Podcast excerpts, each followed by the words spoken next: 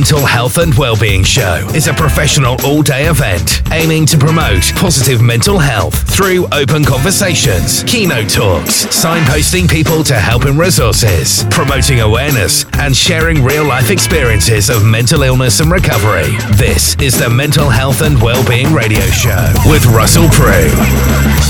Listeners, my guest sitting in the hot seat right now is Declan McLaughlin. I hope I got that right there from Frog Systems. Hello, Declan. You've got a lovely voice as well for radio. How are you? How's your day so far? Thank you. Yeah, I'm really good, thank you. Yeah, just about waking up. Looking forward to some breakfast. I've uh, not had any caffeine yet, so you actually excuse Oh, good. I always, I always like guests pre-caffeine, and you kind of know what they are. Uh, tell the listeners about your organisation, please. I hear it's a very interesting platform.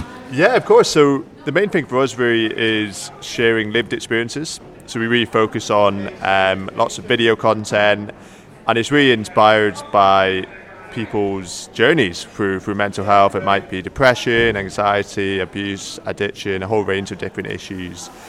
And the idea is that you'd watch the video and you see yourself in that other person. So if you're struggling with the same topic or the same concern, it gives you that sense of hope and that sense of you can recover. And then once people are in that state of mind, we then show them resources and actually also signpost them to local support uh, in their area. So it's yeah, it's, it's a really positive mission. Um, it, it's a product we're really quite proud of, and Excellent. Yeah, looking forward to Uh, and is it regional based? Does it need to be regional based? Because obviously, if you're signposting folks to resources, it, is it a regional based product? Typically, yes. Um, and the good part about it as well is it's, it's entirely personalised. Um, so you could be here in Cardiff, for instance, searching for um, depression, and it would show you, signpost you to organisations here uh, for, for that issue. So, yeah.